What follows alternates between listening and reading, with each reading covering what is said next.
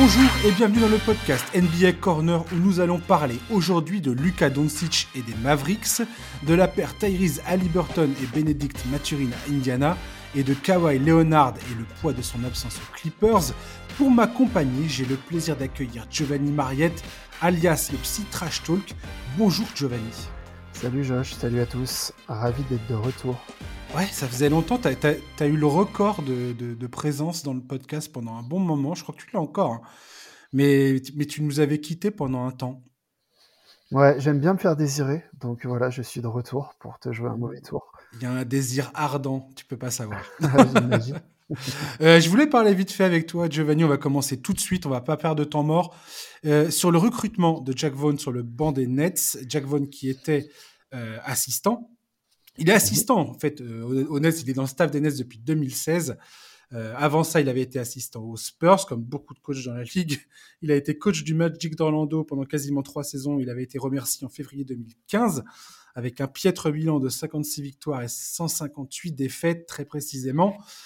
Euh, les Nets avaient un moment songé à recruter Ime Udoka. On en avait parlé dans le podcast la semaine dernière. Finalement, ils n'ont pas fait. Pourquoi Apparemment, selon The Athletic et Chams, euh, et Cham Charania, les Nets auraient un peu exploré le pourquoi du comment Udoka n'est plus sur le banc des Celtics. Il y aurait eu également beaucoup de coups de pression à l'intérieur même du, du club et provenant de l'extérieur en disant attendez mais vous faites quoi? Euh, Voilà, ils ont décidé de choisir la solution interne. Jack Vaughn, Jack Vaughn a plutôt bien commencé. En tout cas, le bilan de victoire-défaite, je crois que c'est euh, 4 victoires, 3 défaites, un truc comme ça, ou 3 victoires, 2 défaites. 3 victoires et 2 défaites. Voilà. L'important pour moi, c'est au final le, le comment dire, l'attitude des joueurs sur le terrain et, et, comment ils, envisagent les matchs depuis qu'il est sur le banc et depuis que Kyrie Irving est parti, euh, enfin, et, est suspendu, on va dire. Qu'est-ce que tu, qu'est-ce que tu penses de ce, de ce recrutement de Jack Vaughn bah, Dans le contexte actuel, hein, on est plus qu'une solution interne, moi je pense que c'est une solution un petit peu euh, où on met de, où on met un peu le couvercle sur les braises, on jette pas d'huile sur le feu en rajoutant du drama à du drama. Mmh euh, on sait que c'est une, euh, une, franchise qui a du mal à qui a du mal à vivre autrement que par l'extra sportif depuis quelques années, de par le recrutement, de par l'état d'esprit de certains de leurs joueurs. Euh, après, on parle, parle pas du terrain, on parle juste de, ce qui se passe autour. Donc, je pense que c'est bien d'avoir privilégié cette solution-là, un petit peu plus confortable, euh, de pas aller chercher un mec à qui on va chercher des noises, sur qui on va chercher des dossiers avant de parler basket. Là, avec Jacques Vaughan, on va parler de basket, uniquement de basket. J'ai envie de dire que un mec qui a une, douzaine d'années de, coaching, dont 8 euh, ou 9 en tant qu'assistant coach, en, bah, en clair, qui a pas vraiment de CV de coach à part trois, trois années au Magic et un, un bout de saison à Brooklyn. Il me semble qu'il avait déjà fait un intérim. Il, avait coaché la bulle. Euh, il avait coaché la bulle. Euh, voilà, bah, c'est ça en 2020. Ouais. Ça, euh, donc voilà, ça veut dire tout simplement déjà que lui, il arrive entre guillemets sans pression. Il a rien à perdre. lui, il était assistant coach. On l'a parachuté. Là, c'est que bah, c'est que quelque part il le mérite. en même temps, voilà, on va pas chercher un gros CV, un mec qui va attirer la lumière sur lui. lui, il est là en fait pour tirer le meilleur de son équipe. Faut pas oublier aussi que hormis KD, hormis Kyrie, euh, il y a enfin, il y a une grosse, grosse équipe à Brooklyn et il y a des joueurs comme Royce O'Neal, comme Joe Harris, comme Seth Curry, comme Nick Claxton. Il y a des jeunes qui sont pas dégueulasses non plus. Et le souci, c'est que depuis le début de saison, avec tout ce qui se passe, euh, ben, en fait, on n'a pas parlé de basket du tout à Brooklyn. Et le peu qu'on a vu, c'était compliqué parce que j'ai l'impression que tout le monde était un peu matrixé par ce qui se passait euh, en dehors du terrain. Donc maintenant, justement, ce serait bien qu'on bah voilà, revienne un peu au ballon. Et en ça, je pense que la, solution interne, c'est plutôt une bonne chose. Ouais, J'ai vraiment hâte de voir ce que Jack Vaughn va pouvoir apporter euh, sur, sur le banc. Je trouve que c'est tout à fait justifié qu'il ait enfin sa chance honnête, en tous les cas. Très franchement, j'avais du mal à comprendre euh, comment les Nets ont un temps soit peu songé, ne serait-ce qu'une seconde, à l'idée de ramener Ime Udoka dans le contexte qui était le leur au moment où ils y ont pensé. Ça aurait été incroyable. Ça aurait été incroyable, on est d'accord. Enfin, je veux dire, vu tout ce qui se passe actuellement du côté des Nets, euh, c'était pas, enfin, ça semblait être la pire solution euh, possible. Donc, euh, et là, franchement, quand je regarde les matchs, notamment le match de New York, était, bon, c'était une ils ont mis une trempe phénoménale au Knicks.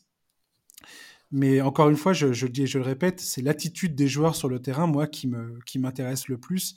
Et comme tu l'as très bien dit, on sentait qu'auparavant l'extra basket euh, prenait toute la place.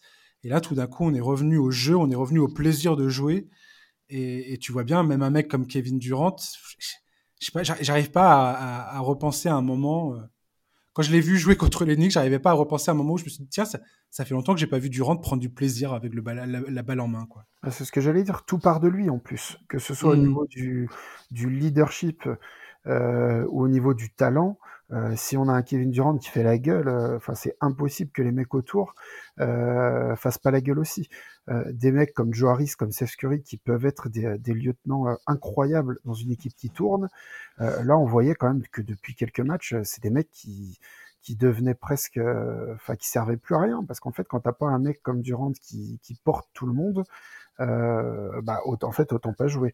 Donc là, depuis depuis une petite semaine, enfin moi en tout cas, et toi aussi apparemment, on, sent quand même un espèce de, de, petit déclic mental dans la tête. Euh, et à partir du moment où KD en fait euh, voilà, prend un peu de plaisir, on sait qu'il va les mettre ses 30 points quoi. Mais il y a, y a, les matchs à 30 points et les matchs à 30 points. Le match contre les Knicks, bon après on sait qu'il adore jouer les Knicks aussi, mais c'est typiquement le genre de match en fait sur lesquels sur lequel les Nets ils doivent s'appuyer.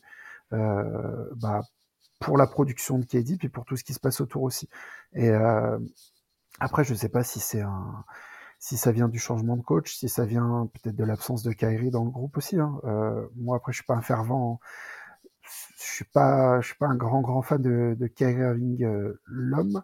Euh, J'ai l'impression, sans vouloir tirer sur l'ambulance, que depuis qu'il est plus là, euh, on va prendre la phrase un peu cliché, mais le groupe vient un peu mieux. Mhm. Donc euh, à surveiller, à surveiller, parce qu'il a pris que 5 matchs de suspension, il me semble, il va, il va forcément pas tarder à revenir, s'il n'y a pas d'autres casseroles qui lui tombent sur la tête. Mais euh, voilà, faudra surveiller ça quand même. Est-ce que tu penses, pour terminer sur cette histoire des Nets, parce que j'aimerais bien avoir ton opinion sur la question, j'ai pas eu l'occasion de parler de ça avec toi encore, est-ce que tu penses que les Nets, euh, ça, tu, tu, vois comment leur, tu vois, comment est-ce que tu vois leur saison se dérouler? Est-ce que tu penses que ils vont essayer de, de squeezer tout ce qu'ils peuvent de ce groupe-là euh, en allant jusqu'au playoff potentiellement s'ils arrivent à se qualifier et puis advienne que pourra. Ou est-ce que tu penses qu'il va y avoir un gros chamboulement euh, d'ici la, la trade deadline de février? Non, je pense déjà que c'est une bonne chose que tout ait explosé, euh, enfin implosé si tôt dans la saison. De toute façon, pour en avoir parlé pas mal avec les gars de l'équipe là, quand il y a eu tout ce qui s'est passé en juillet par rapport aux annonces de KD, pour moi, Steve Nash, en fait, Enfin, il faisait pas plus de cinq matchs, donc bon, ça c'est vérifié. Euh, il pouvait pas rester en fait avec euh, avec tout ce qui s'était passé. Il était tellement plus euh, plus crédible en fait dans son dans son poste de coach. Donc euh, je pense que je pense qu'ils ont très bien fait en fait de faire exploser le truc. Et non, moi je serais plus d'avis quand même. à la base, moi je les avais mis quand même en finale quand j'ai fait mes pronostics début de saison, les Nets je suis parti du principe qu'au niveau euh, talent intrinsèque, si, si tout le monde reste euh, en forme, en fait, il n'y a pas grand chose, il a pas grand monde qui vont les chercher. Euh, donc de là à dire aujourd'hui avec euh, avec le premier mois qu'on vient de vivre là que, ça va arriver, je suis pas sûr. Par contre, je suis plus d'avis quand même de dire que oui, attention les Nets, c'est une équipe qui au complet qui peut bah, qui peut faire du mal. Ça, ça sera peut-être un peu compliqué en régulière parce que parce que c'est des mecs qui ont besoin de ils ont besoin d'une carotte en fait euh, et je pense que c'est peut-être compliqué au quotidien en fait euh, d'être à 200%. Par contre, quand les playoffs vont arriver, s'ils se font pas avoir comme l'année dernière à se retrouver dans une position trop inconfortable dès le départ avec un play-in, ce genre de choses, euh, moi je voudrais quand même pas être ceux qui vont prendre les nets en playoff. Quoi. Et franchement, je suis incapable de dire comment ça peut se passer. Kyrie Irving est sur sa dernière année de contrat. Enfin, il a, activé son option. Euh, si je suis les Nets, j'ai absolument envie de le transférer. De toute façon, je pense que les Nets, si, si ça ne tenait qu'à eux, ils le transféreraient dans la seconde. Maintenant, quel club va aller mettre les mains sur Kyrie Irving? Euh, Je ne vois pas. Encore moins, encore moins maintenant que, que, que, que, cet été. Dieu sait que cet été, c'était déjà excessivement compliqué. Là, de nombreux sites américains n'arrêtent pas de faire des espèces de sondages auprès des, des GM et des front office euh, des autres clubs pour savoir qui potentiellement serait intéressé. Et tous disent la même chose. Aujourd'hui, euh, Kyrie Irving, c'est un mec, c'est, il est thermonucléaire. Quoi. Tu, tu, tu le touches pas, tu l'approches pas, tu, tu ne fais rien. Déjà, tu avais des doutes sur sa, réelle motivation de vouloir jouer au, football, au football, au basketball, sa réelle motivation de vouloir honorer son contrat, de vouloir être encore aujourd'hui un joueur NBA. Kyrie Irving a l'air de vouloir être autre chose que ça quelque part. Donc, je sais pas c'est, ça me paraît très compliqué. Je ne sais pas combien de temps Kevin Durant va supporter cette situation. Est-ce qu'il va pas réitérer à un moment ou un autre sa demande de transfert? Il y a énormément de choses en suspens dans, ce club. J'arrive pas à voir ce club bien terminer l'histoire. Ce qui est sûr, c'est que, comme tu l'as dit, euh, on sent que c'est la dernière année. c'est la dernière année du Brooklyn Nets qu'on connaît, mm-hmm. avec KD, avec Kyrie, avec KD et Kyrie. Moi, de mon humble avis, euh, il n'y en aura plus aucun des deux l'année prochaine. Euh, donc après voilà, espèce de, de chant du cygne un petit peu. Euh, ça reste quand même une équipe euh, qui est capable de, de battre un peu n'importe qui. oui, malgré tout, ouais. Ouais, pour peu que pour peu que ça se passe bien avec Vogue et que que ouais, hashtag le groupe vit bien. voilà, je, c'est quand même une année qui, enfin une saison qui m'a l'air relativement ouverte au niveau des, des contenders. Il y a, il y a pas vraiment d'équipe qui se détache bien, bien, bien plus que les autres.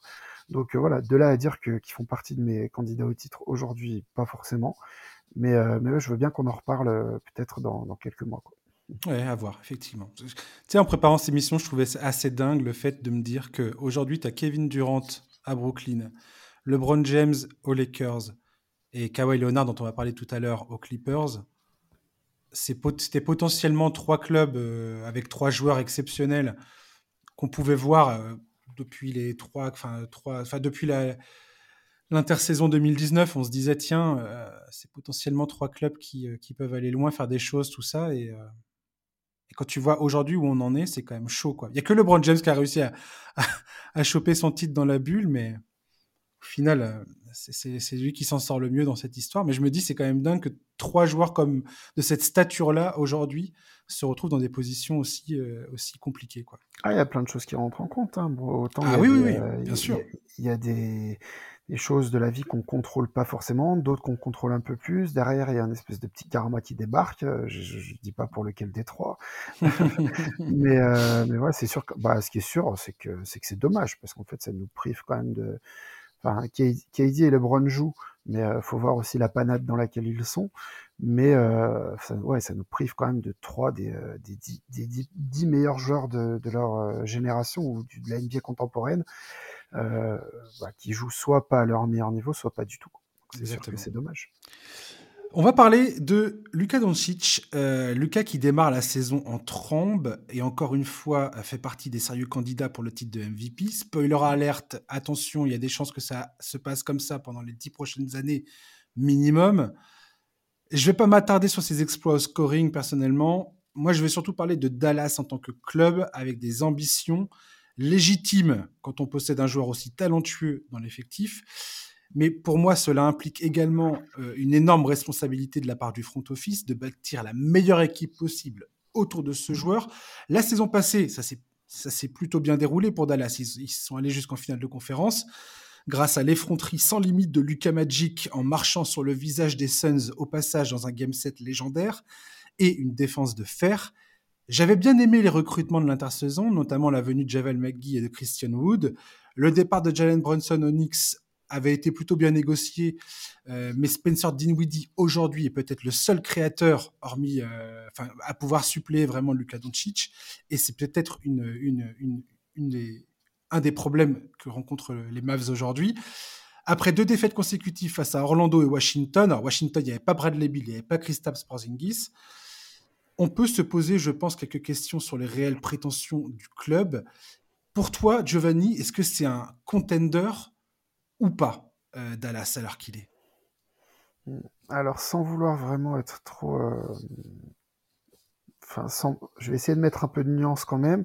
Euh, pour moi, personnellement, c'est compliqué. C'est compliqué parce que tout, tout aussi bon que puisse être Doncic, euh, on est quand même sur un roster, euh, enfin pour moi, qui manque de profondeur.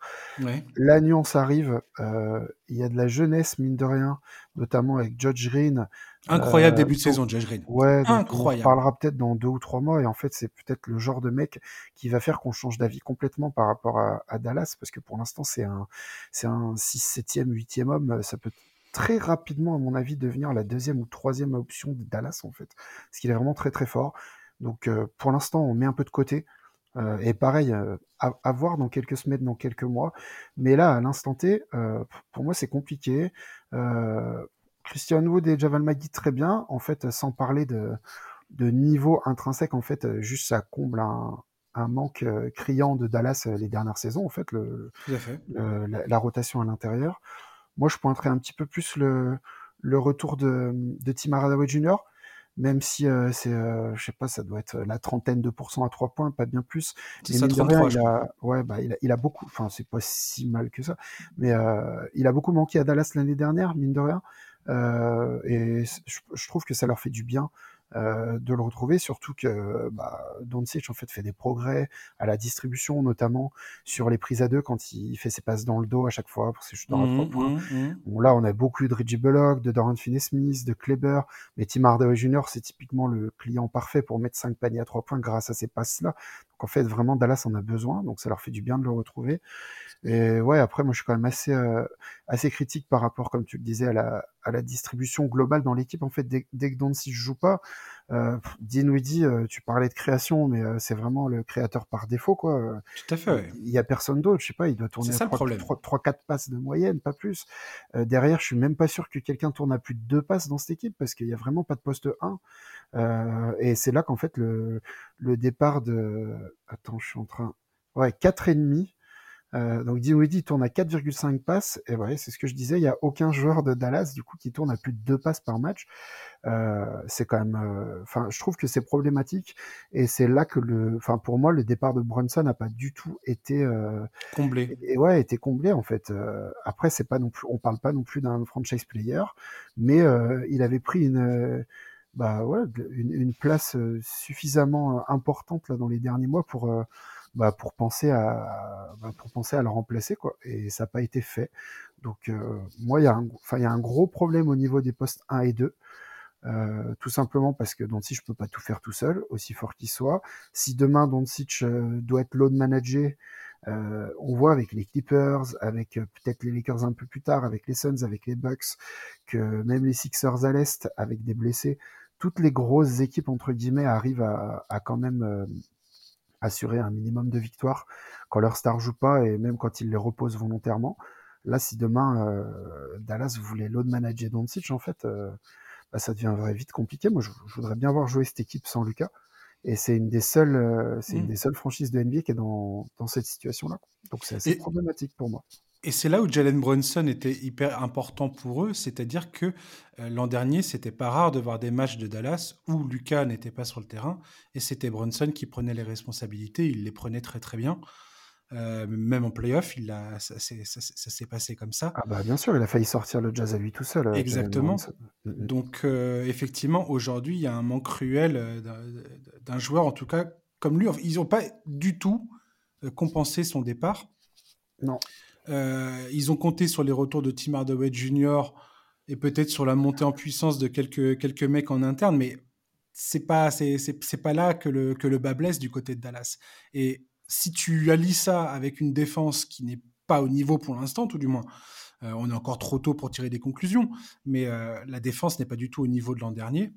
Et, et l'an dernier, je sais que c'était excessivement important dans leur parcours et dans le fait qu'ils ont eu justement une très bonne campagne de playoff c'est que Dallas était euh, dans le top 3 des meilleures défenses de la ligue pendant un bon moment.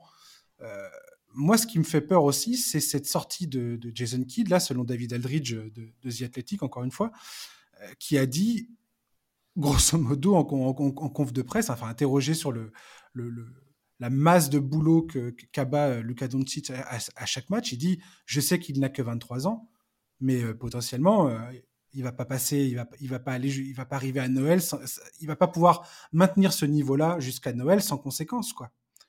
Que ça soit mental ou physique d'ailleurs, parce que mentalement, ce que fait Luka Doncic, c'est excessivement compliqué. Il faut bien imaginer, quoi. Il est censé créer l'attaque à lui tout seul de, de, de son club, quasiment sur chaque possession. C'est complètement fou en fait. Et tu vois bien contre Washington hier soir, j'ai regardé le match tout à l'heure. Tu vois bien que des fois mentalement il est il est déjà épuisé. Mais attendez, ça, on n'a même pas joué une dizaine de matchs dans la saison. Bah, c'est ce que j'allais dire quand tu parlais de Noël. Euh, bah, là, on est que le 11 novembre. On a le match contre Orlando et le match contre Washington. C'est déjà, enfin, c'est la sonnette d'alarme en fait. C'est la sonnette d'alarme parce que surtout que c'est un joueur. Euh, enfin, on, sait que une de, un de ses défauts, euh, un de ses principaux défauts, c'est justement d'être capable de sortir un peu des matchs quand, bah, quand tout va pas comme il voudrait.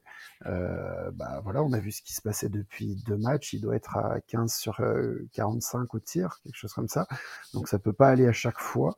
Euh, sauf qu'en fait, euh, à mon avis, les Mavs, euh, ils auront, ils du mal à tenir toute la saison en fait. Enfin, ouais, en s'appuyant uniquement sur lui. C'est pour ça ce que je disais en préambule là que que l'explosion de Josh Green, en fait, elle, elle devient presque essentielle parce que on se sert, on se sert pas ou très peu de Campazzo pourquoi pas. On sert pas du tout Nelikina parce qu'il est blessé, ou même s'il n'était pas il Vient de refaire, Il vient de faire son retour euh, à Washington. Ouais, il a joué trois minutes. Donc, euh, donc, à mon avis, il s'en servira pas plus que ça. en, euh, tout cas, c'est pas, en tout cas, c'est pas son rôle. Oui, voilà. Jaden Hardy a montré des bonnes choses en Summer League, même s'il a pas mal croqué. Pour l'instant, il joue en G-League. en fait, c'est pas maintenant qu'il faut faire jouer Lucas Doncic 42 minutes tous les soirs et puis c'est ça, et puis s'attendre en fait à qui bah, ce qui marque 40 points par match, quoi. C'est, euh, mmh. à mon avis, Dallas doit pas se construire comme ça. Ils prennent un peu le problème à l'envers, donc, euh, donc à voir. Mais en tout cas, moi, c'est, ça fait pas partie des, euh, des, des rosters qui me rassurent, en tout cas. En tout, ouais, moi, c'est, ça qui m'étonne avec Dallas et que j'ai hâte. Enfin, j'ai toujours été intrigué. Enfin, je sais pas si tu te souviens, on avait discuté toi et moi, je, je crois. Hein. On a déjà discuté toi et moi à l'époque où il y avait Porzingis à Dallas. Ah, et, je me rappelle. voilà. Et moi, j'avais dit, Porzingis, je, je, pense pas que ça soit le, le bon numéro 2 euh, pour euh, Luka Doncic. Et le, club a plutôt intérêt de se, de se bouger pour essayer de, de sortir de ce, de ce, de ce schéma et, et, et, entamer autre chose, quoi. Ce qu'ils ont fait, ce qui a plutôt payé, euh, porté ses fruits la saison passée, encore une fois, faire une finale de conférence et d'être sorti par les Warriors, t'as pas, pas de quoi rougir. Tout va bien. Tu es dans le Final Four de la, de, de, la ligue dans son intégralité, c'est très bien. Maintenant, quand tu as un talent comme Luka Doncic, effectivement, quand tu commences à voir que il n'y a pas un effectif autour de lui qui lui permet véritablement de, de se dire bon bah on sait aujourd'hui, avec euh, notamment un gars comme James Harden, que les systèmes héliocentrés comme ça, ça ne fonctionne quasiment jamais. C'est quasiment impossible qu'un joueur comme ça, à lui tout seul, porte son équipe. Alors ça peut aller loin, hein. ils peuvent gagner beaucoup de matchs comme ça. C'est ça le pire en fait. Ça fonctionne pas, ils, peuvent, ils, euh, peuvent, gagner beaucoup de matchs avant qu'on se dise ah merde, ouais mais attends mais on va où comme ça quoi? Et la meilleure, une des toutes meilleures saisons des Rockets euh, historiquement, c'est quand il y a eu Chris Paul finalement aux côtés de James Harden avant que ça, avant que ça, ça, explose entre les deux mais c'est quand il a eu un créateur all-time à ses côtés. Imagine Lucas Doncic en poste, enfin, en poste 2 avec un vrai meneur distributeur qui lui enlèverait un petit peu de, enfin voilà, les responsabilités du poste 1. Ce serait fou. Après, la question euh, qu'on doit se poser, c'est est-ce que Dallas, finalement, avec euh, un joueur aussi dominant, ils sont allés en finale de conférence l'année dernière. Est-ce que finalement, c'est pas le, en fait, c'est pas le palier le plus haut pour euh, cette équipe dans cette configuration-là? Je suis tout à fait d'accord avec toi. Parce qu'en fait, avec un joueur euh, générationnel comme lui, qui a que 23 ans, euh, ils peuvent pas spécialement se permettre de faire marche arrière. Quoi. Mais c'est ça, c'est ça qui, c'est ça qui pour, qui pour moi pèse le plus sur l'avenir de Dallas, c'est la complaisance. La complaisance vis-à-vis des, des, résultats tout à fait encourageants que tu, que tu enregistres malgré toi, quelque part, et qui, te, qui vont t'empêcher de prendre des décisions euh, pour passer le, la marche supérieure en fait. C'est un peu le syndrome Atlanta en 2021 quoi. C'est euh, mmh. c'est aller tellement haut avec euh, bah, voilà pour les raisons. Euh, je, dis, enfin, je dis, je dis pas qu'ils se sont retrouvés là par hasard, mais il y a des raisons qui ont fait que c'est Dallas qui s'est retrouvé cette année-là en, en, finale de conférence. Très bien. Bah malheureusement entre guillemets, en fait, on a l'impression que quoi qu'il arrive, en fait, cette année, ce sera décevant parce que est-ce qu'ils sont allés très haut trop tôt? Est-ce que, est-ce qu'en fait ils peuvent tout simplement pas faire mieux? Euh, Voilà, c'est des réflexions qu'on s'est, des questions qu'on s'est posées euh, avec la génération euh, Donovan Mitchell, Rudy à Utah. Bah voilà, on s'est très rapidement dit que ça pouvait, ça pouvait pas être, euh, pas être plus. Euh, là, en fait, c'est la même question que je me pose. Est-ce qu'en fait Dallas en finale de conférence avec cette configuration-là, est-ce qu'en fait on n'a pas vu le mieux qu'on pouvait voir l'année dernière quoi? J'en aurais presque peur en fait. Et je pense qu'il va falloir se prendre potentiellement une. tu vois, c'est peut-être un peu la saison de la gifle en fait. Du, du revers de la main qui, qui comme Atlanta, est venu, est venu leur taper derrière la tête très violemment. Et, je trouve ça absolument génial que tu sortes cet exemple d'Atlanta. Parce qu'il est tout à fait à propos. Atlanta, qui, est-ce qu'ils ont recruté cet été pour, euh, euh, pour, mettre aux côtés de Trey Young? C'est Dejounte Murray. Quelque part, c'est, un bon exemple. En tout cas, c'est, extrêmement intéressant comme choix de la part des Hawks de recruter euh, un meneur comme lui, de plutôt profil défensif, mais qui est capable de, conduire une équipe en l'absence de Trey Young sur le terrain. Ouais, bon après je suis beaucoup plus fan du choix des Rockets en 2018 que du choix des Hawks en 2022. tu fais comme tu euh, peux après. Chacun fait comme il peut. Des Chris Paul, t'en trouves pas tous les jours. Voilà, mais bon, on en revient toujours euh, voilà, au même problème que, euh, que, que quelqu'un sur le poste 1 et 2, 1 ou 2, pour filer un coup de main à Doncic, je pense que ça serait pas du luxe. Ouais. ouais. et qui ça peut être, franchement, bon courage pour, pour identifier un joueur comme ça? Bah peut-être Josh Green. Non. Tu crois? Je sais pas, c'est pour tu crois qu'en Tu crois qu'en interne, ça se trouve, ça?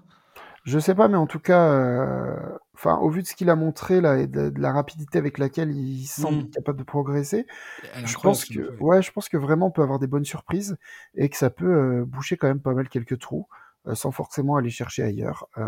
donc à surveiller. Vraiment, j'ai vraiment l'impression qu'en février, mars, avril, si on si on en reparle, en fait, il y a pas mal de questions qui auront trouvé leur réponse. Eh ben, oui, effectivement. Et on, verra si, euh, si, euh, à quel point euh, nos, questionnements étaient pertinents ou pas. Ouais, non, je suis trop fan. Vraiment, je suis trop fan. Il y a un, il y a un truc, il y a un truc chez ce gamin, quoi. Enfin, j'ai plus les stats là, mais je sais pas, c'est 5 points de moyenne, ça se trouve pas plus. je vais te dire ça pas, Il y a quelque chose. Il y a quelque chose. Tu sais quoi, j'ai mis ces stats de côté à, à ce mec-là parce que je, quand, quand, je, quand je le vois jouer, c'est depuis le début de la saison, je me dis, mais 6, L'an dernier, c'était pas ça. C'était pas ça. Alors oui, il est à 6,3 effectivement. L'an dernier, il était à 4,8. Il joue 18,5 euh, minutes par match. L'an dernier, il en jouait 15,5. Mais ses pourcentages de, de réussite au tir pour l'instant, c'est 65,7 et 55 Et 55, pratiquement 56 à, à, 3 points. Non, voilà, mais c'est là, c'est dans le, c'est pas forcément dans le stat, c'est dans le ressenti. Il y a une espèce et quand tu le vois sur le terrain, il a une énergie, de, ouais, il a une énergie de dingo. Il est allé trash talk KD euh, contre, contre les Nets et tout, c'est génial, quoi. Il a envie. Il est génial, ce joueur. Ouais, ouais. Donc, euh, voilà. De là à dire que, que c'est lui qui va révolutionner l'avenir de, des Mavs, je sais pas, mais, mais ça peut être une, une, très très bonne surprise. En tout cas, on va surveiller ça. Ouais, on verra ça. Euh, on va passer aux Indiana Pacers, qui, comme le Jazz, les Spurs ou encore les Blazers, sont à mettre au rang des équipes qui apportent du bonheur aux fans en ce début de saison. En tout cas, c'est mon opinion et je ne la changerai pas. Euh, moi, ils m'apportent du bonheur, les Pacers même si leur bilan il est moins fringant que toutes les équipes que je viens de citer, en même temps le Jazz ils sont quoi? Ils sont premiers de la ligue aujourd'hui. Euh, Incroyable. Utah, voilà, merci beaucoup. Euh, Indiana était jusqu'alors cantonné aux, aux, discussions liées aux Lakers. Est-ce que ces derniers allaient se débarrasser de leur pic de draft pour récupérer Miles Turner et Buddy Hield pour sauver ce qui reste à sauver éventuellement à Los Angeles? Et là, Aujourd'hui, on a deux bijoux sur le terrain. Tyrese Halliburton qui réalise une saison de patron pour le moment et Bénédicte Mathurin, leur rookie ultra explosif qui enchaîne les grosses perfs en sortie de banc. Euh, qui n'hésite jamais à pull-up, qui fonce comme un oragé dans la raquette pour provoquer des fautes et il tire aujourd'hui plus de lancers francs que des mecs comme Bradley Bill, Devin Booker ou Donovan Mitchell. Est-ce que c'est trop tôt pour s'emballer? Bien évidemment, mais les Pacers se retrouvent avec deux joueurs ultra jeunes qui pourraient accélérer de manière exponentielle leur stratégie de reconstruction. Qu'est-ce qui se passe à Indiana, Giovanni? Est-ce que on est encore sur du, est-ce qu'on est sur du court, du moyen ou du long terme là? En termes de reconstruction, en termes de jeu On pense à l'avenir. Bah, on pense clairement à l'avenir. Ce qui se passe, c'est que on est sur ce genre de franchise qui n'a pas vraiment d'ambition à court terme, donc qui joue libéré. Qui joue libéré parce qu'il n'y a pas de. À part Miles Turner qui doit être en année de contrat, euh, qui pour le coup est plutôt une bonne chose parce qu'en général, les mecs en année de contrat sont, sont toujours un peu plus bons cette année-là, très bizarrement. Euh, donc je pense que tout le monde joue, tout le monde, tout le monde joue libéré. On n'a pas la, on n'a pas la pression des playoffs, on n'a peut-être même pas la pression du play-in. Dans tous les cas, en fait, le moindre bon résultat euh, sera accueilli comme euh, une très bonne nouvelle, voire comme un exploit. Donc forcément, ça se ressent sur le terrain. Après, euh, intrinsèquement, il y a des joueurs qui sont, bah, qui sont incroyables. Tyrese Halliburton, personne n'est personne est étonné puisqu'il tourne plus ou moins, j'imagine, au même stade qu'il avait sur les trois derniers mois après son trade l'année dernière. Mmh enfin, ça fait partie. Quand on a fait les avis de la rédaction en début de saison, qu'on parlait de des, MIP, des nouveaux All-Stars, ce genre de ce genre de, Burton, est revenu quasiment à chaque fois parce qu'en fait, on, est tous convaincus que bah, que c'est un futur All-Star euh, tous les ans en fait, tous les ans dans les dix prochaines saisons. Donc là, bon, euh, il, montre même dans une équipe qui manque un peu de compétitivité euh, que bah, qu'il est capable de, de faire parler de lui tous les soirs. Et euh, d'autant plus, euh, et là je suis super content en fait quand tu m'as envoyé le, le, le, le, squelette de l'émission là de voir qu'on allait parler de lui. Mais moi personnellement, Bénédicte Mathurin, c'est un de c'est un de mes coups de cœur depuis la draft. C'est un des seuls mecs. Moi, j'ai du mal à suivre en fait les les prospects euh, toute l'année. En fait, je commence à m'y intéresser souvent sur le tard. Euh, pour lui, c'est un des seuls de par son histoire, ce qui lui est arrivé. Euh, il a perdu un frère très tôt. Euh, enfin, il, il, a une jeunesse pas facile. Enfin, moi, je me suis intéressé à, à l'histoire de ce gars-là. en plus, évidemment, d'avoir regardé quelques vidéos. C'est un des mecs. Enfin, j'avais vraiment hâte de voir ce qu'il donne. Et c'est c'est, je pense, c'est un des seuls joueurs depuis le début de, début de la saison qui m'oblige euh, pratiquement tous les, toutes les nuits en fait à regarder le match. On est d'accord. Je, prends un plaisir fou à le regarder. Je suis trop heureux que malgré la blessure de Chris Duhart, euh, il, Rick Carlisle en fait l'ait pas mis dans le 5 parce que pour moi euh, il est capable d'aller chercher le trophée de sixième homme de l'année comme Ben Gordon en 2005 en tant que rookie c'est fou. Je crois que ça arrivé qu'une seule fois. Euh, je veux dire, il y a 450 joueurs dans la ligue. Être capable d'être le meilleur sixième homme de l'année dès son année rookie, euh, enfin, ça vous pose. Euh, puis il y a quand même des, enfin il y a quand même de, des candidats cette année. Hein. Il y a quand même Russell Westbrook qui sort du qui sort du banc. Il y a quand même Christian Wood. Il y a quand même Malcolm Brogdon. Enfin il y a vraiment du, il y a de la concurrence. Et pour l'instant cette année, euh, en fait il met tout le monde, il met tout le monde d'accord. Donc euh, non c'est un vrai bonheur. Comme tu l'as dit tout à l'heure, c'est pull up, pull up, pull up il joue comme un mec euh, incroyable. qui a tellement confiance en fait, c'est trop bien quoi. C'est trop bien. Euh, il est capable de, de, lâcher des cartons à plus de 20 points là, il l'a fait avant-hier. Euh, enfin moi j'adore, je suis trop fan, je suis trop trop trop fan. Il a une grande ils ont une grande qualité tous les deux, Tyrese Halliburton et, et Bénédicte Mathurin, c'est qu'ils savent tous les deux jouer sans la balle dans les mains. Et je trouve que c'est d'ailleurs une qualité qui est trop peu souvent abordée euh, concernant les joueurs NBA on voit que pour certains, c'est un vrai problème à partir du moment où ils se retrouvent euh, entre euh, joueurs qui sont ball dominant, qui ont l'habitude vraiment d'avoir le ballon dans les mains, ça peut créer des problèmes. Tyrese Halliburton et, et Maturin, quand tu les vois sur le terrain, ils n'ont pas ce problème-là. Et j'adore d'ailleurs l'espèce d'alchimie qui est en train de se créer autour d'eux. Pour parler de Maturin, il y a un autre truc que j'ai absolument adoré, c'est les, les, les sorties dans la presse de Rick Carlisle qui parle de lui et qui explique que Mathurin, c'est un mec qui veut absolument se faire coacher, qui lui demande, qui exige de Rick Carlisle que vas-y coach, sois dur avec moi, dis-moi ce que je dois faire, dis-moi quand est-ce que je suis en train de merder sur le terrain parce que j'ai envie de progresser. Et il dit mais c'est rare en fait, euh, quoi qu'on en dise, c'est rare de tomber sur des jeunes joueurs qui viennent vous voir et qui vous sortent des trucs pareils et qui quand vous le faites euh, l'acceptent sans broncher et, et ont une vraie volonté de, progresser. Et il explique également que depuis qu'il a été drafté par les Pacers, Mathurin, c'est un bosseur absolument, mais complètement, euh, complètement fou, quoi. Le mec ne cesse de bosser sur son jeu, a vraiment envie d'être un des meilleurs joueurs de la ligue. Et, euh, quand tu le vois jouer, quand tu le vois sur le terrain, mais ça, ça, ça, ça, ça déborde, quoi. Il est génial, il est génial et je pense qu'il est tombé dans la bonne équipe parce que tu parlais de jeu sans ballon tout à l'heure. Euh, c'est quand même vachement plus facile de jouer sans ballon quand tu as Tyrese Liberton dans ton équipe. Euh, donc pour le coup, vraiment, euh, enfin moi je suis vraiment vraiment content quand il a été drafté au Pacers, j'étais vraiment content. Après c'est cool aussi qu'il soit avec un gars comme Bud parce que Bud mine de rien, euh, peut-être qu'il sera plus au Pacers dans deux mois, dans trois mois, mais Bud c'est le mec qui a mis plus de shoot à trois points en NBA depuis cinq ans, devant des mecs comme Curry, comme Lillard ou comme Donovan Mitchell. Donc pour jouer sans ballon, en fait, s'il y en a un qui est capable un peu de lui apprendre la vie, c'est bien lui. Donc vraiment, ça, je suis content qu'il puisse jouer euh, aux côtés de Budil. Puis Rick Carlisle aussi, quoi. Rick même si l'année dernière, il y a un peu de déception, tout ça, c'est quand même un des, rares coachs en NBA qui est, bah, qui champion NBA. Euh, donc en fait, il, sait un petit peu de quoi il parle. Donc je pense que vraiment, c'est un mélange de tout ça qui fait qu'en plus de son talent à lui, évidemment, et de son éthique de travail, je pense qu'il est tombé dans, la bonne équipe. Et pour répondre à ta question de, tout à l'heure, euh, bah, en fait, moi, j'espère qu'ils vont pas trop trop gagner parce que j'imagine, euh, j'imagine un certain rookie dans cette équipe. Et euh, on, a fait euh, une série de 30 papiers récemment là sur Trash Talk pour imaginer Victor Wembanyama un peu partout en NBA. si je devais faire un top 3 des équipes dans lesquelles j'aimerais bien le voir, franchement, les Pacers, ils en font partie quoi. tu m'étonnes. Voilà. Mais ça, mais ça voudrait dire qu'il n'y ait plus Miles Turner. Que Miles Turner est toujours là. Non, il peut, il peut tout à fait être là, Miles Turner. Oh, Miles Turner, j'ai l'impression. Je sais pas quel âge il a. Il a quoi Il a 25 ans? J'ai l'impression qu'il en a 40. Je crois qu'il a 26 ans. Voilà. moi, j'ai l'impression qu'il a 44 ans. Donc, euh, je pense que Miles Il revient de blessure. T'es dur.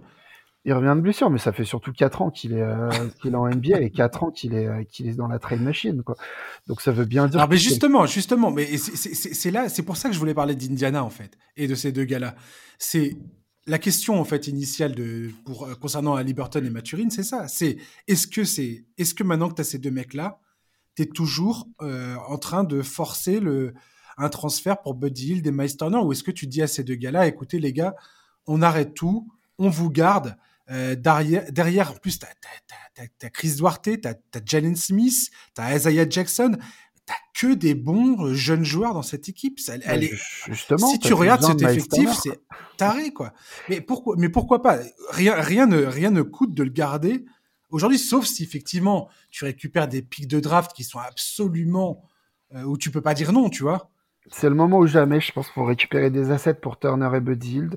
Parce que justement, justement je, derrière... je pense que tu auras un meilleur moment justement pour Turner, justement. Parce que là, c'est ce que tu viens de dire.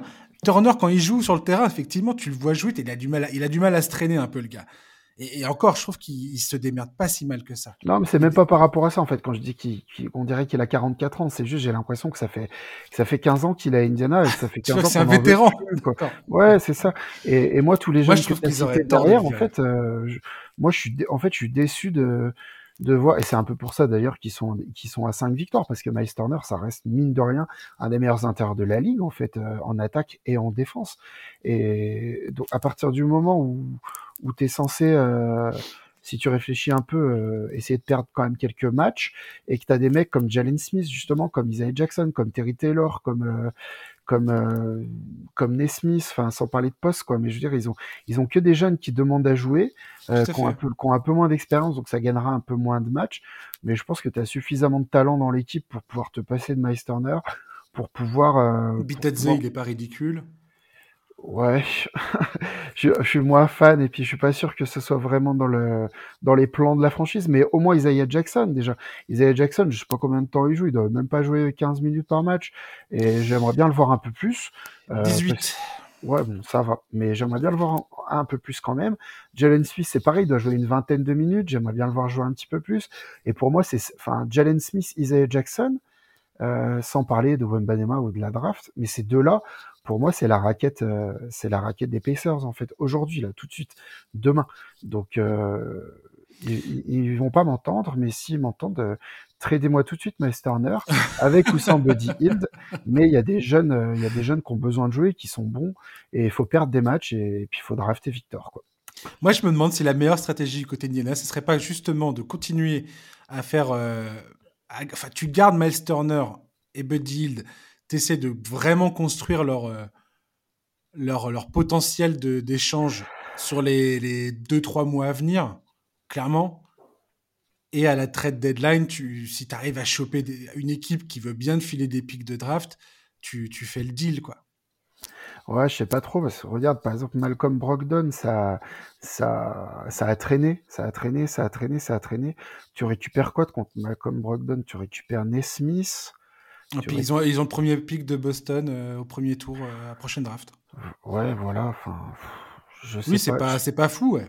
Là, j'ai l'impression vraiment que, surtout qu'en fait, c'est des joueurs, euh, surtout Miles Turner, euh, qui sont euh, bah, pas dans leur prime, mais pas loin en fait quoi. Donc euh, je pense vraiment, on l'a vu quoi. Enfin, on l'a vu il y a il y a, cinq jours. Il fait comme Miles Turner, 36, 14. Ah oui, mais, mais l'autre question c'est ça après Giovanni, c'est que combien de temps tu mets à construire Enfin, je me demande, je me demande à quel point c'est pertinent de virer Turner ou pas quoi. Turner, il a 26 ans, il va arriver dans son prime potentiellement. S'il se remet bien de sa blessure, pourquoi ce serait pas le, le pivot dont ils ont besoin? Avec tous les pics de draft qu'ils ont pour la, pour la prochaine draft, étant donné que la draft 2023 est pour l'instant présentée comme une draft excessivement forte. Le haut de la draft, en tout cas. Oui, le haut de la draft, mais apparemment, il y a quand même des sérieux clients à, choper. Et on sait tous qu'il euh, y a toujours des, pépites à, aller trouver dans le, dans le ventre mou de la draft. Euh, je suis désolé si tu regardes l'histoire des drafts, c'est souvent des mecs qui sont survendus euh, dans les, dans les dans les dix premiers postes et finalement c'est les gars derrière qui assurent quoi. Donc euh, je sais pas. la stratégie d'Indiana me fascine tout d'un coup parce que j'ai l'impression que ça va beaucoup plus, enfin que le temps s'est réduit d'un coup d'un seul avec euh, l'explosion de Maturin, l'arrivée d'Ali Burton l'an dernier où tout, bah voilà, on a tous été sur le cul quand les Kings ont décidé de le transférer. Euh, et je trouve que ça remet plein de choses en question. Miles Turner, là aujourd'hui, les projections de sa prolongation de contrat cet été, ça a l'air tout à fait honorable. C'est-à-dire que si les Pacers arrivent, arrivent à le garder sur un contrat qui est tout à fait honnête, quoi qu'il arrive, ça restera un, asset pour un futur transfert. Moi, je pense que dans tous les cas, il va prendre 20 millions par an. Euh, et enfin, je suis pas sûr que les Pacers aient 20 millions par an à donner à Miles Turner, en fait, tout simplement. Quoi. Hmm, je sais pas. Parce que tu as quand même, as quand même euh, un, deux. Je compte Chris Duhart.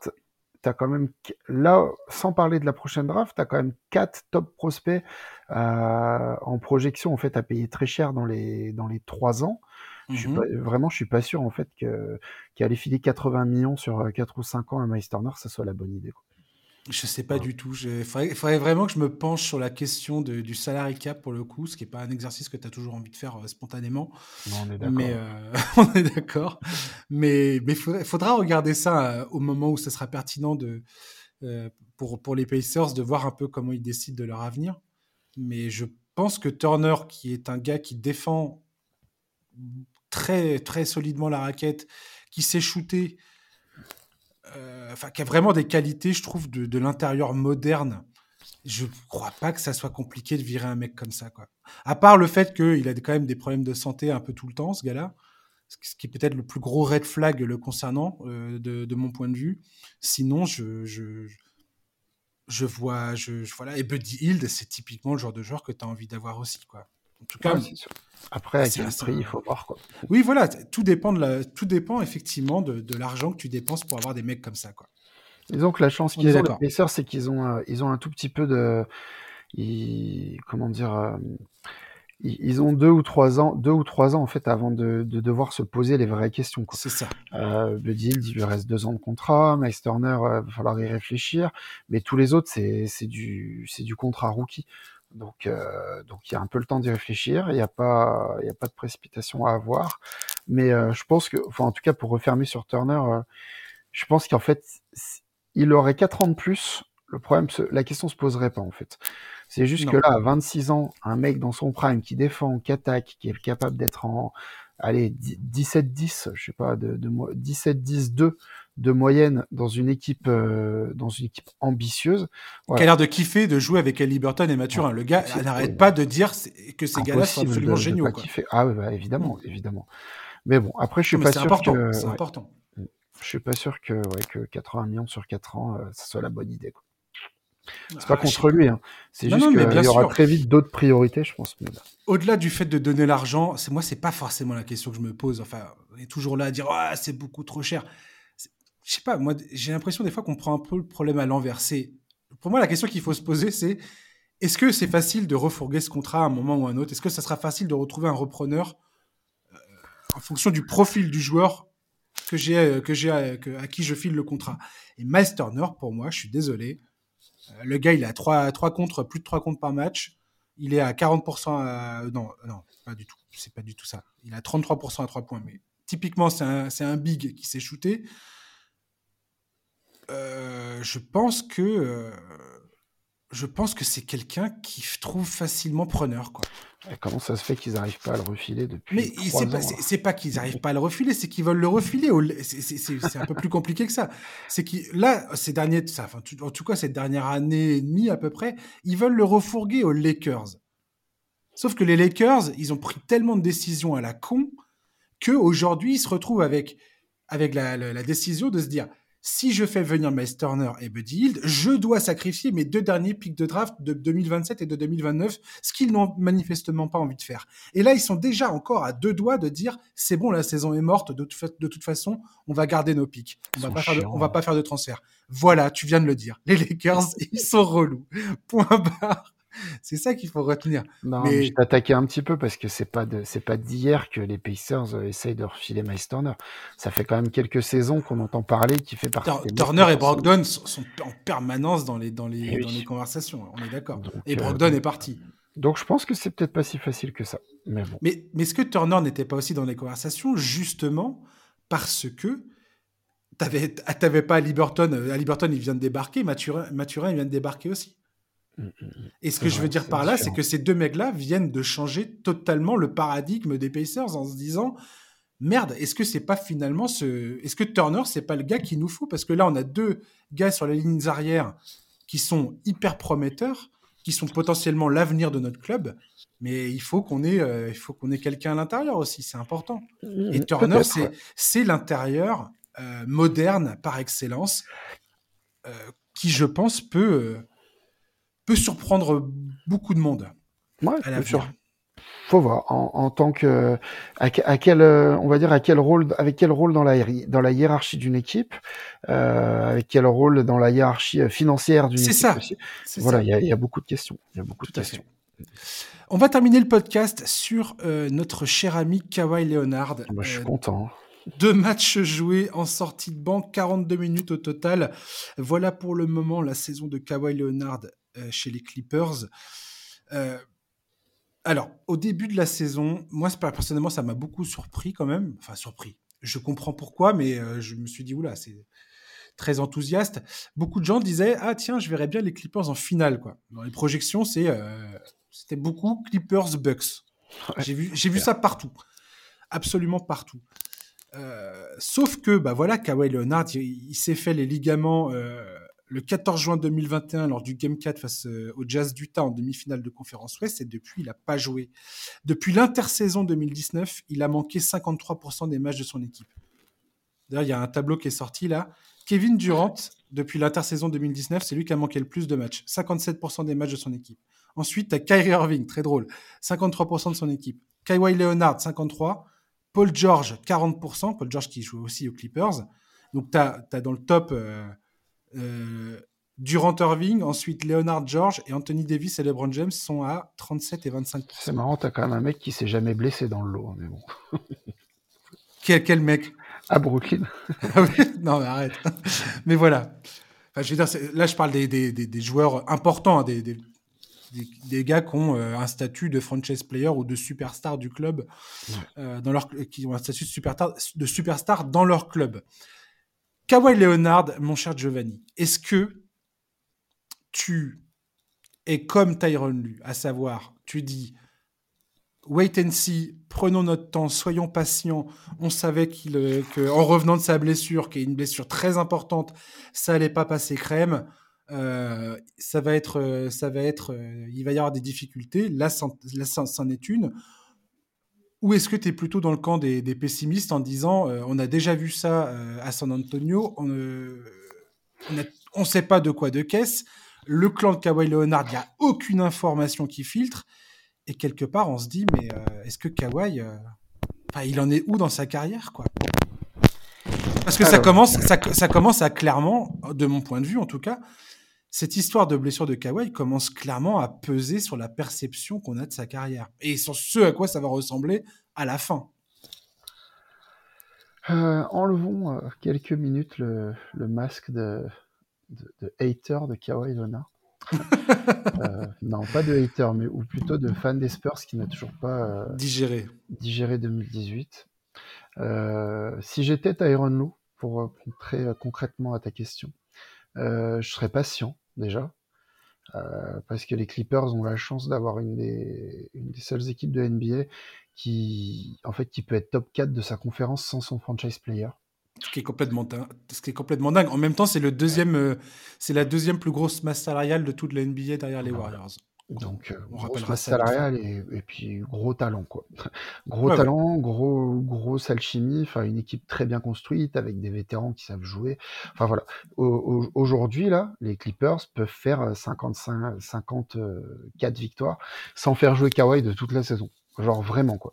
Donc ça c'est la première chose. Euh, ça veut dire que faut être patient et que si pour euh, retrouver un Kawhi Leonard à 100% ou au moins à 80, on doit en passer par une saison où il joue que 30 matchs, euh, voire 20, voire on ne sait pas vraiment ce qu'il a, comme tu l'as dit, c'est un peu sa spécialité.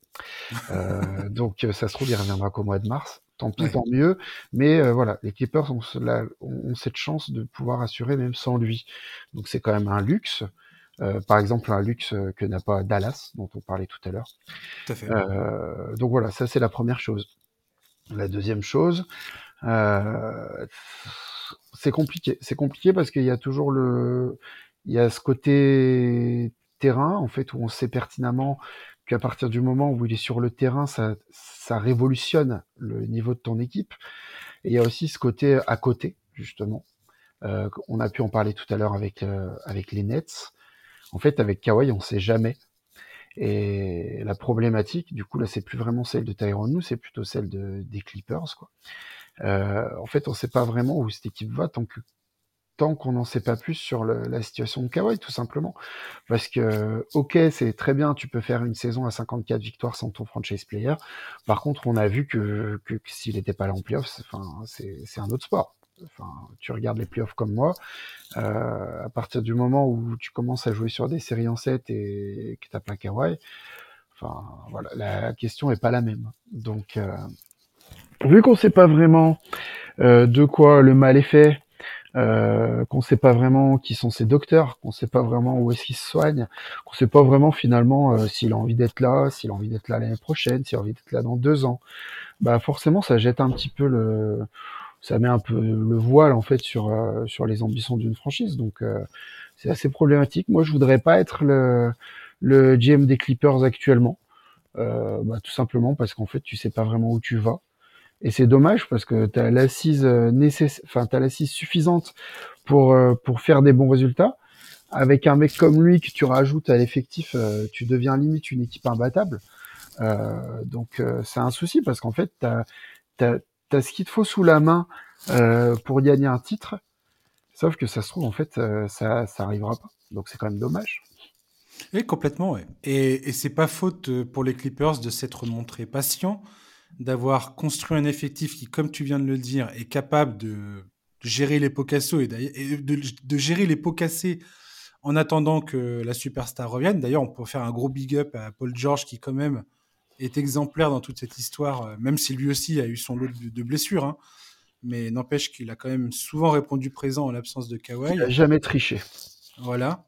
Et qu'il il, est même, il a même traversé des moments pas sympas, euh, malgré qu'il était mal en point, pour, euh, pour être présent. ça s'est dit. Ce que, ce que je disais tout à l'heure quand on parlait des Nets, et je vais en reparler maintenant quand, quand on parle de Kawhi et des Clippers, et je vais ramener les Lakers dans cette histoire. C'est-à-dire qu'aujourd'hui, on a trois clubs, les Nets, les Clippers, les Lakers, qui, toutes les trois, ont pris la décision de réunir des superstars ensemble en donnant, la, en, vendant leur pic de draft sur plusieurs saisons, en faisant des swaps, euh, pour, euh, dans l'espoir de gagner un titre. Les Lakers, ça a fonctionné. Quoi qu'on en dise, quoi aussi, horrible que la situation puisse paraître aujourd'hui, ils ont gagné leur titre. Certes, ils étaient dans la bulle, n'empêche que dans les livres d'histoire, ça sera toujours marqué les Lakers champions NBA 2020. Anthony Davis a une bague. Voilà, ça c'est fait. Mais ces trois clubs aujourd'hui, à l'instant T, se retrouvent bah, voilà, dans, dans, une situation d'incertitude qui est quand même assez fascinante, je trouve, par rapport à la logique de leur construction. Et quand tu vois les clubs qui sont concernés par, euh, les, transferts, donc je pense notamment euh, bah, les Pelicans pour les Lakers, euh, le Thunder, enfin le Thunder c'est discutable, mais qui, qui, voilà, où, Sam Presti aujourd'hui est, est, assis sur une pyramide de premier tour de draft sur les 20 prochaines années. Les, Nets, c'est encore, encore particulier parce que il y a les Rockets, James Harden depuis est parti. Enfin bref, c'est assez, un merdier encore plus complexe que ça. C'est assez, étonnant en fait, euh, parce que j'ai l'impression que ça, ça signe un peu la mort des super teams, de ces, de ces équipes qui, qui, concentrent des superstars, euh, qui concentrent des superstars à mi-parcours de leur carrière ou en fin de carrière, et puis finalement ça explose totalement quoi. Je sais pas vraiment si c'est la, mort des super teams. À mon avis, moi, c'est plutôt le, la difficulté en fait à faire vivre euh, les gros marchés plus que les super teams. Ah, c'est intéressant ça. Tu as des, des, franchises en fait que les superstars rejoignent pour des raisons euh, pas, enfin pas uniquement sportives. Ça devient super compliqué, pas pas dans le sens où, où ça peut pas marcher, mais dans le sens où, où en fait il faut que le front office soit soit d'autant plus euh, focus, soit fasse plus attention au genre de contrat qu'il signe. Euh, on sait pertinemment que quand un mec signe, euh, signe à New Orleans, euh, bah, c'est pour le projet sportif. On sait que quand un mec signe à Los Angeles ou à New York, et puis c'est pas aller, je veux dire, c'est pas une critique, mais on sait très bien comment ça se passe.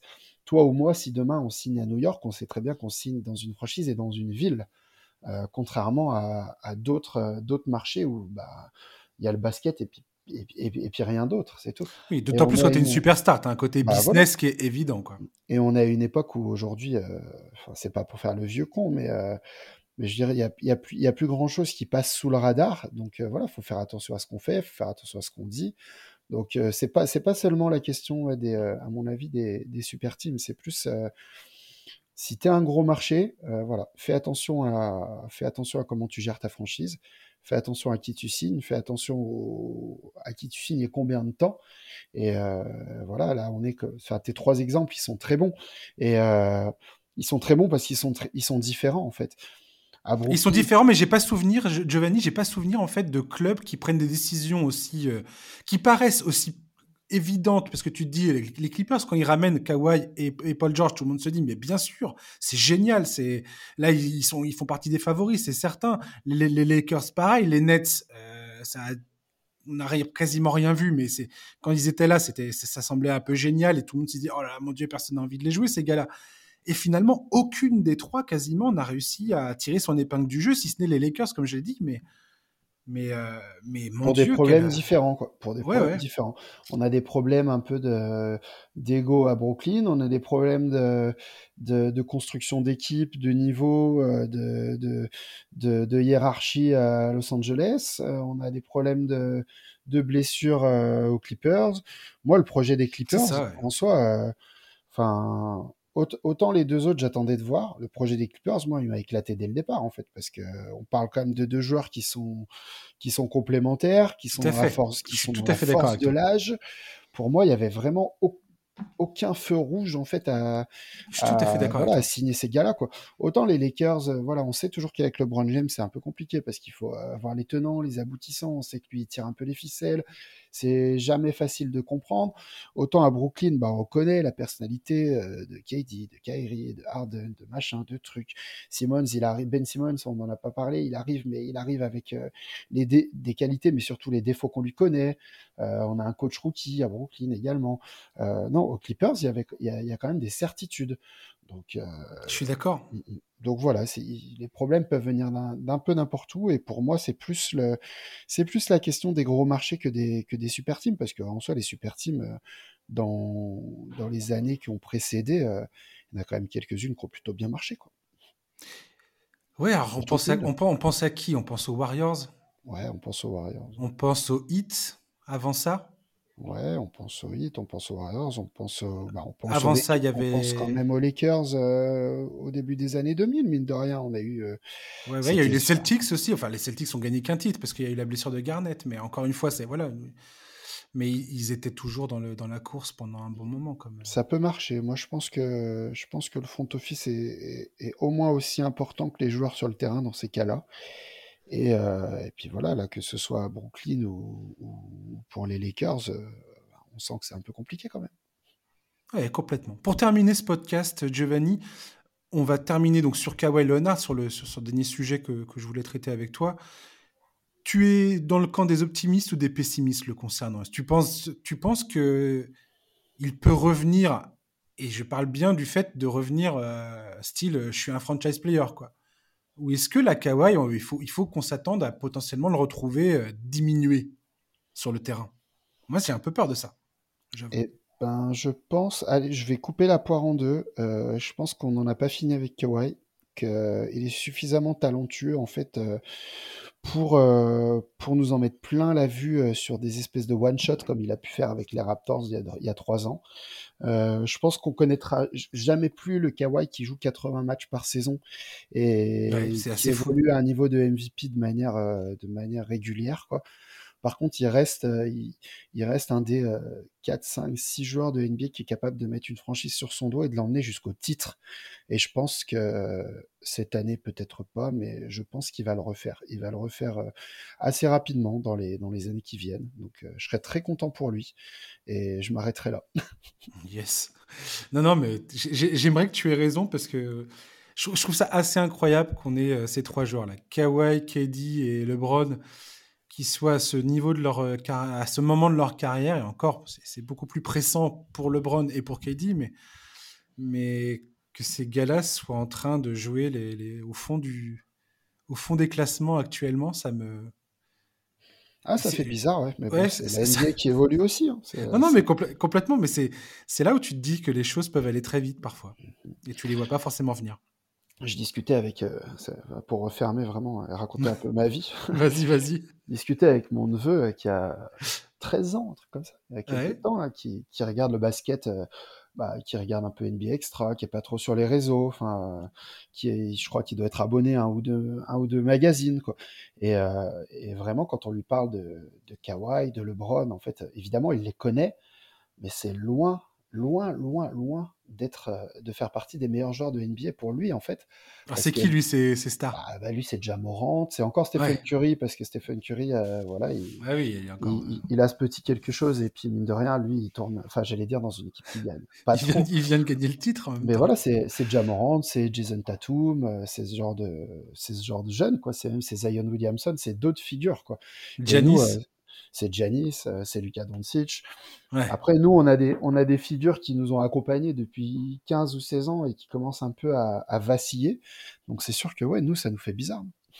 c'est toujours marrant de voir des, générations euh, partir dans l'ombre un peu, tu vois. Même si bah on ne voudrait pas les enterrer trop vite, on ne faut jamais faire ça. L'année dernière, sur la, couverture de l'agenda et tout, on, oh, remet LeBron James et tout. Ah, personne connaît. Ah, je sais pas. LeBron qui? Merci beaucoup, Giovanni, de m'avoir accompagné. Merci à toi. Merci à toi. Et puis, à très bientôt. Ça roule, salut. chers, chers, auditeurs, merci de nous avoir écoutés. On se retrouve la semaine prochaine pour un prochain numéro du podcast NBA Corner. D'ici là, bonne soirée, bon week-end et à la semaine prochaine. À ciao, bye bye.